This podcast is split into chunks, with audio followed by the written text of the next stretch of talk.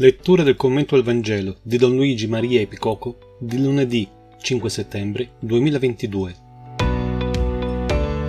Il Vangelo di oggi va ascoltato con gli occhi, perché la scena descritta è fatta più di gesti che di parole. Gesù è nella sinagoga e si accorge di un uomo che ha una mano paralizzata.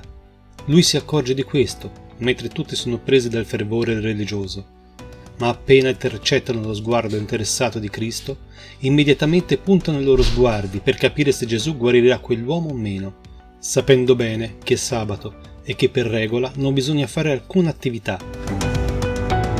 Ma Gesù conosceva i loro pensieri e disse all'uomo che aveva la mano paralizzata, alzati e mettiti qui, in mezzo.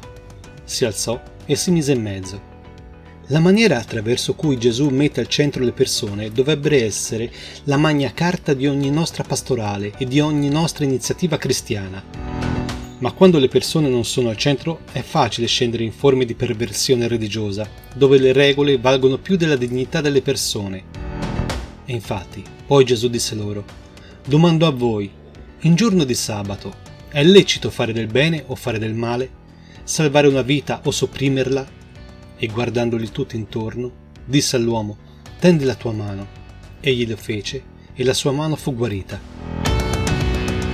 La domanda infuocata di Gesù dovrebbe trafiggerci. Infatti egli non aspetta una risposta, ma risponde egli stesso compiendo il miracolo.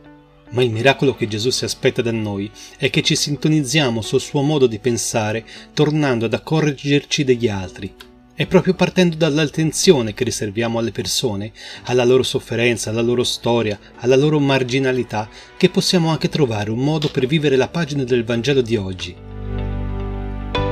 A noi non viene chiesto innanzitutto di fare miracoli, ma di accorgerci, di cambiare il punto focale, di tornare a preferire le persone alle idee e persino alle semplici regole. Ma per fare questo non bisogna far scomparire le idee e le regole, Gesù non vuole abolire il sabato, ma vuole guarirlo da ciò che è diventato, vuole riportare le cose a ciò che dovrebbero sempre essere.